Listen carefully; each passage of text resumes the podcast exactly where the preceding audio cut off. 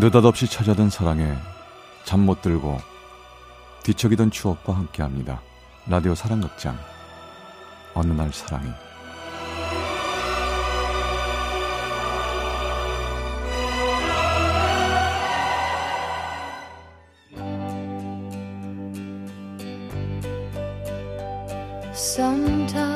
어느 날 사랑이 제 504화 사랑은 영화처럼 like flowers in summer.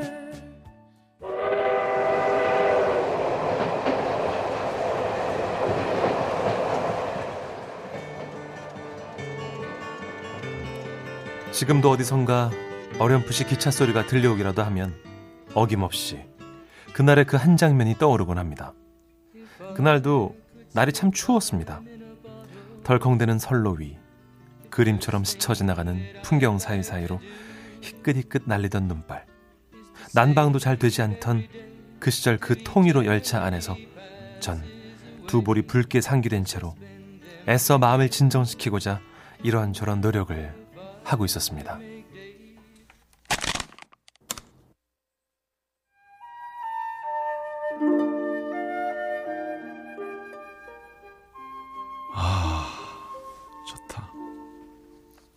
그 음악이 흘러나오기 시작하니 쿵쾅대던 심장도 어느새 조금 차분해지더군요. 로미오와 줄리엣의 주제곡 A Time for Us 어쩌면 그날의 만남은 바로 그 노래에서 시작된 것일지도 모르겠습니다.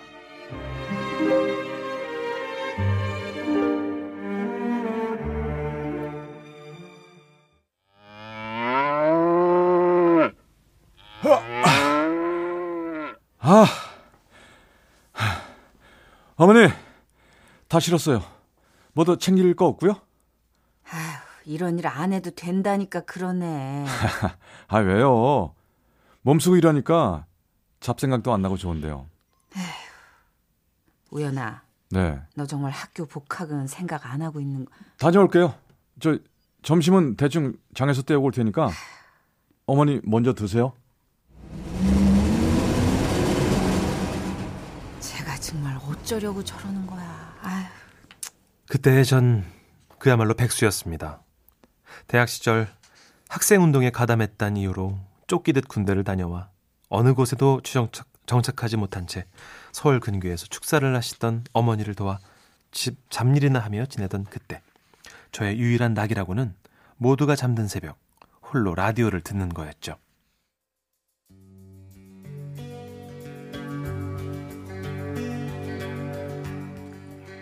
심야의 영화 음악. 오늘도 잠 못 들고 뒤척이는 여러분께 좋은 영화 음악들 들려드릴게요. 첫 번째 신청곡은요. 부산에서 S양이 보내주신 사연이네요. 어? 또 S양이네? 유난히 영화를 좋아했던 저에겐 심야 시간에 들려오는 영화 음악만큼 위로가 되어준 것이 없었고 그렇게 자주 듣다 보니까 귀에 익은 청취자의 이름까지 외우게 될 정도였죠. 그리고 가끔씩은 이번에는 경기도 광주에서 알렉스 님이 보내주신 사연이네요. 이렇게 제 사연도 종종 나왔었고요.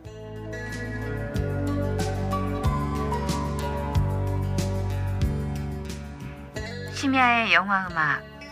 오늘은 여러분께 안내를 하나 좀 해드릴까 하는데요. 이번에 새롭게 영화 전문 월간지가 출간됐습니다. 영화 음악을 사랑하는 청취자분들께 정기 구독권을 선물하려 해요. 원하시는 분들은 관제엽소로 신청해 주세요. 가뜩이나 무료한 날들 재미삼아 읽기 좋겠다 싶어 신청을 했는데 워낙에 애청자로 소문이 나서 그런지 바로 채택이 됐더군요. 그리고 얼마 후 집으로 문제의 영화 잡지가 도착했습니다. 어? 해리슨 포드다. 어, 도망자 기사구나. 어, 조디 포스터? 하, 역시. 그렇게 한참을 읽고 있는데 맨 뒷장에 이런 문구가 보이더군요. 영화를 통해 특별한 인연을 만들어 보세요. 네. 요즘은 상상조차 할 수도 없는 펜팔을 모집하는 페이지였습니다. 이런 건 나석이 좋아하는 사람들이나 하는 거라 생각했던 저. 그런데 이상하게도 이번엔 좀 보내보고 싶더라고요. 같은 취미를 가진 새로운 친구를 만나보고도 싶었고요. 그래서 뭐 좀 유치하긴 하지만 우리들의 삶이 영화입니다. 우리 같이 우리라는 세상에 영화를 만들어요. 하. 이렇게 엽서에 써서 잡지사에 보냈고 운 좋게도 독자 게시판에 주소와 함께 실리게 되면서 드디어 저에게도 한 통의 편지가 도착하게 됐습니다.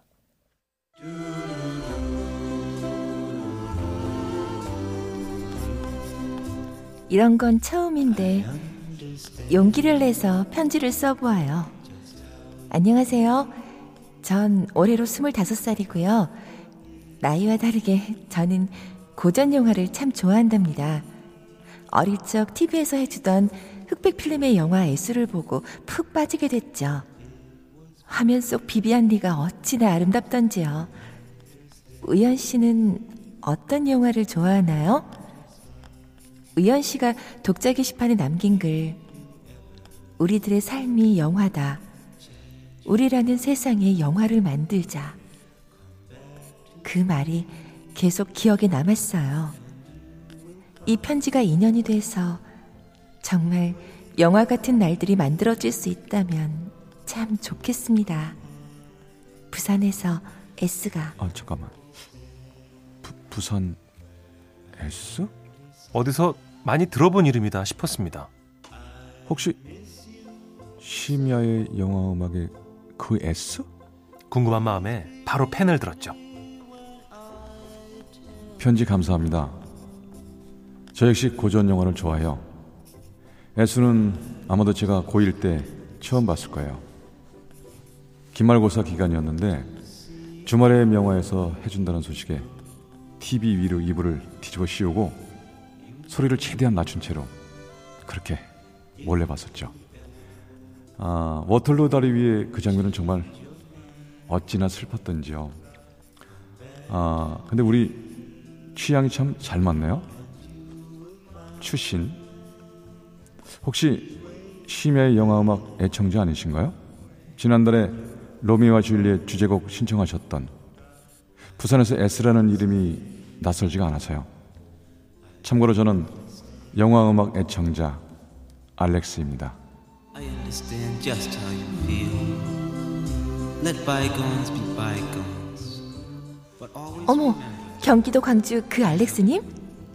제가 로미오와 줄리엣 신청할 때 같이 신청하신 그분 맞죠? 너무 신기하네요.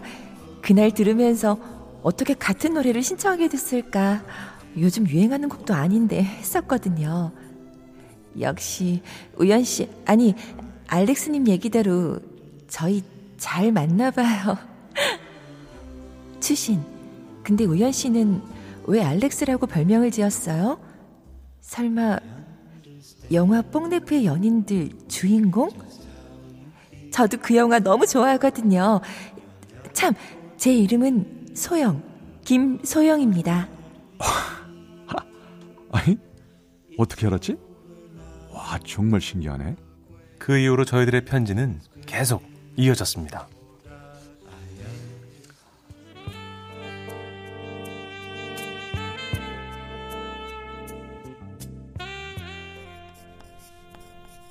어제는 로버트 드니로 주연의 영화 택시 드라이버를 다시 봤습니다. 부조리한 사회에 적응하지 못한 주인공이 어쩐지 남처럼 느껴지지가 않더군요. 영화에 이런 대사가 나와요. 직업이 곧 그 사람이 되지. 아, 예전에 볼 땐 그냥 흘려듣고 말았는데 이번엔 그 대사가 계속해서 머리에 남네요. 저는 어떤 사람인지, 어떤 직업이 나를 어떤 식으로 만들어갈지, 그렇게 나는 세상에 내쫓기듯 살아야 하는 건지, 왠지 답답한 밤입니다. 꽉 막힌 밤거리처럼.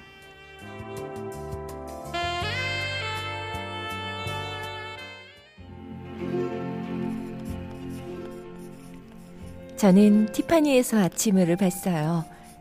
오드리 헵번이 너무 예뻤어요. 눈이 부실 만큼요. 물론 극중 주인공은 결코 행복한 삶을 살아가는 건 아니었지만 영화의 첫 장면 근사한 드레스를 입고 커피 한 잔과 빵 한 조각을 손에 들고는 멋진 뉴욕의 거리를 느긋하게 거니는 그 아침이 그 여유가 정말 부럽더군요. 저도 언젠가는 그렇게 화려한 거리를 마음껏 걷는 그런 날을 맞이할 수 있겠죠. 시작은 늘 영화 이야기였지만 한줄 한 줄 편지를 적어 내려갈수록 점점 마음에 담아두었던 이런저런 생각과 고민들이 가득 찼습니다. 그녀도 또 저도 어쩌면 그 시절 서로에게 유일한 말벗이었을지 모르겠습니다. 당장 내일을 알 수 없는 막막한 날들이었지만 대문 앞 우편함을 열어볼 때마다 잔잔한 무늬가 수놓인 편지 봉투를 발견할 때마다 어느새 익숙해진 그녀의 필체를 바라볼 때마다 그렇게 한 번씩 웃을 수 있었습니다.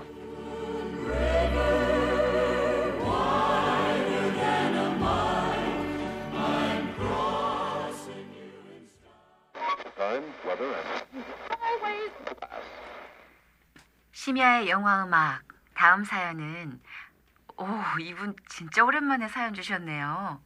한동안 뜸해서 안 그래도 궁금해하던 참이었거든요. 반갑습니다. 부산에서 S양의 사연입니다.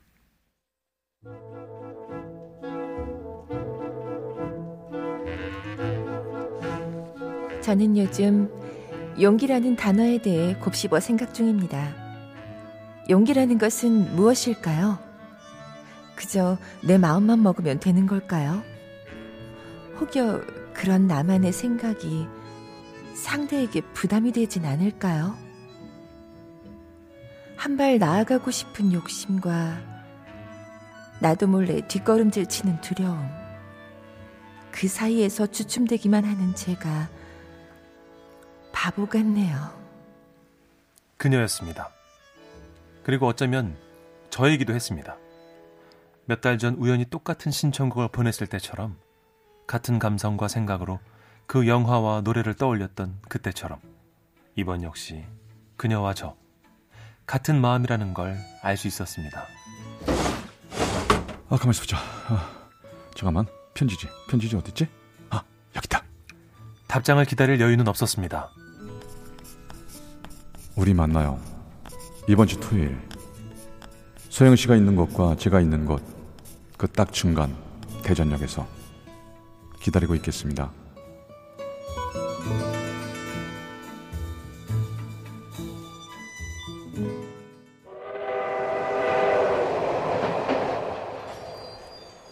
그녀가 언제쯤 시간이 날지 몰라 무작정 첫 차를 타고 내려가 부산 출발 열차가 도착하는 플랫폼에서 마냥 기다리고 앉아 있었습니다. 그리고 그리 오래지 않아 저 혹시 우연 씨? 소, 소영 씨? Love is a many splendored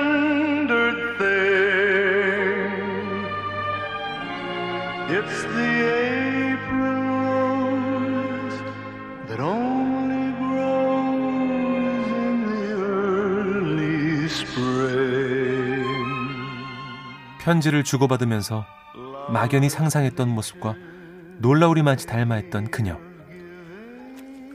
언제부터 와 계신 거예요? 저도 일찍 온다고 온 건데. 아, 그렇게 오래 기다리진 않았습니다. 그러시구나. 어, 나갈까요? 어, 제가 여기 대전을 잘 알지는 못하는데. 아, 죄송해요. 어, 너무 급하게 편지를 보내는 바람에 제가 부산까지 간다고 할 걸 붙이고 나서 후회했습니다. 아, 아니에요. 저도 오래간만에 기차 타고 좋은 거려. 우선은 나가보죠. 뭐, 하다못해 찻집이라도 뭐 어디 있겠죠. 아, 저 근데 어, 왜요? 실은 제가 일찍 내려가 봐야 해서요. 오늘도 일을 해야 해서 낮에만 잠깐 시간 내서 온 거거든요. 아, 아, 참. 제가 너무 무리하게. 아, 괜찮아요. 저 이 플랫폼도 좋은 거려. 정말 괜찮겠어요? 네. 아, 맞다. 대전역 가락국수가 그렇게 맛있다던데. 우리 그거 먹을까요? 우연 씨 아침 먹었어요? 아, 아니요. 그럼 가요.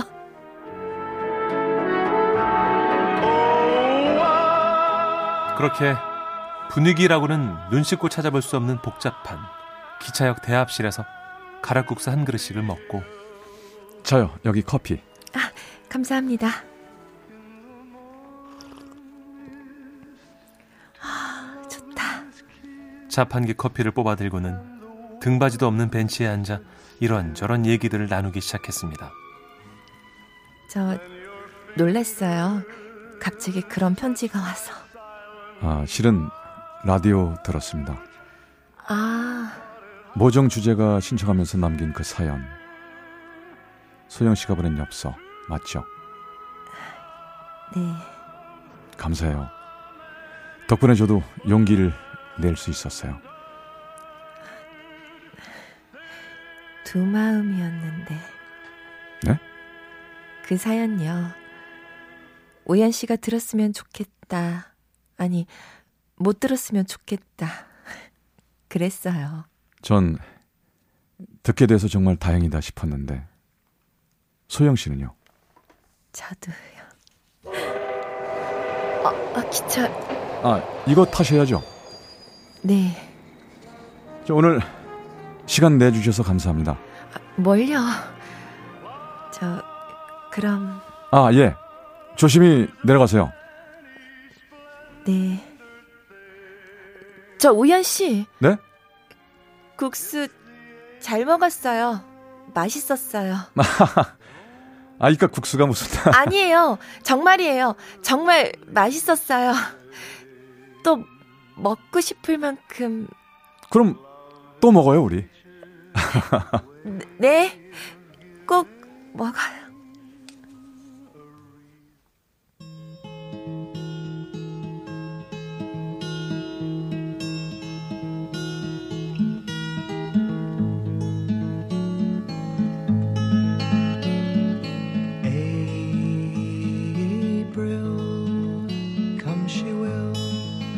그날의 만남 이후로도 그녀와 저는 계속 편지를 이어나갔고 또 가끔은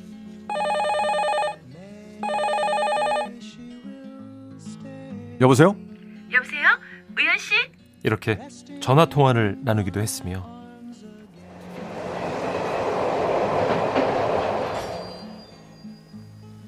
소영 씨 여기요 여기. 아, 우연 씨. 그날 나눴던 약속대로 대전역 가락국수를 함께하며 편지와 전화로 못다한 이야기들을 늘어놓기도 했습니다.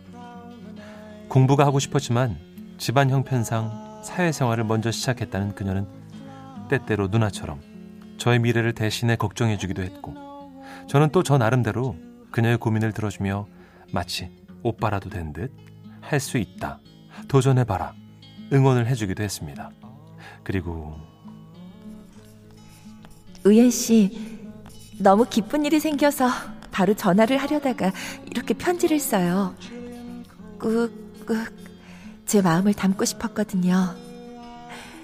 저 학교에 다니기로 했어요.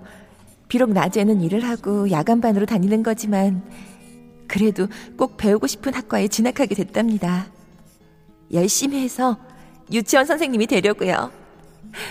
이게 다 우연 씨가 응원해준 덕이에요. 고마워요.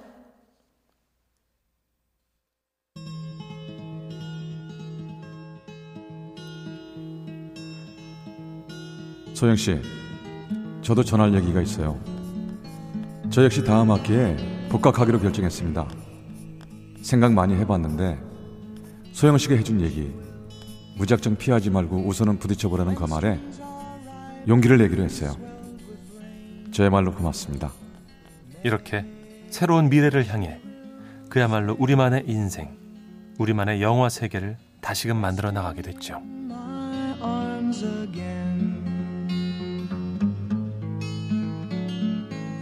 그때 그 만남 이후 어느덧 25년의 세월이 흘렀고 저는 이제 쉰이라는 나이가 됐습니다. 우리의 편지는 누가 먼저인지도 모르게 조금씩 서서히 뜸해져 갔고 그리고 자연스럽게 연락이 끊기게 됐죠. 아마도 각자의 영화를 너무 열심히 찍느라 그런 게 아닐까 싶습니다. 크게 아프진 않았습니다. 원망도 없었고요. 어쩌면 남들처럼 뜨거운 사랑이 아니라고 볼 수도 있겠습니다. 하지만 어쩌다 기차역에 들릴 때마다 라디오에서 귀에 익은 영화 음악이 흘러나올 때마다 꾹꾹 힘주어 눌러담던 그녀만의 필체와 익숙하게 풍겨오던 편지지의 향기 그리고 유독 길던 말줄임표와 단호한 느낌표에 담겨있던 그녀의 마음들이 떠오르는 걸 보면 그때 우리에게 사랑이라는 이름을 붙여주어도 될 듯 싶습니다. 비록 시끌벅적 요란스런 해피엔딩은 아니지만 오래오래 여운이 남는 우리만의 영화 저에게는 아주 소중한 그런 영화입니다.